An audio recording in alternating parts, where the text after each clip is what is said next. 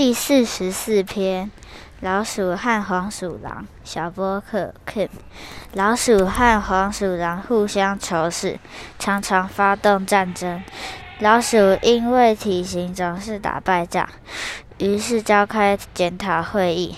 一只老鼠发言：我们的军队缺乏组织及练习，需要找些优秀的将领来领导。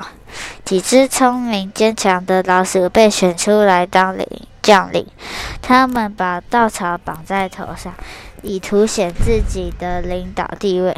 当战争再度爆发，老鼠又被黄鼠狼打得落花流水，他们赶紧一只只往老鼠洞里钻，不料头上绑着的稻草太高，卡在鼠洞口。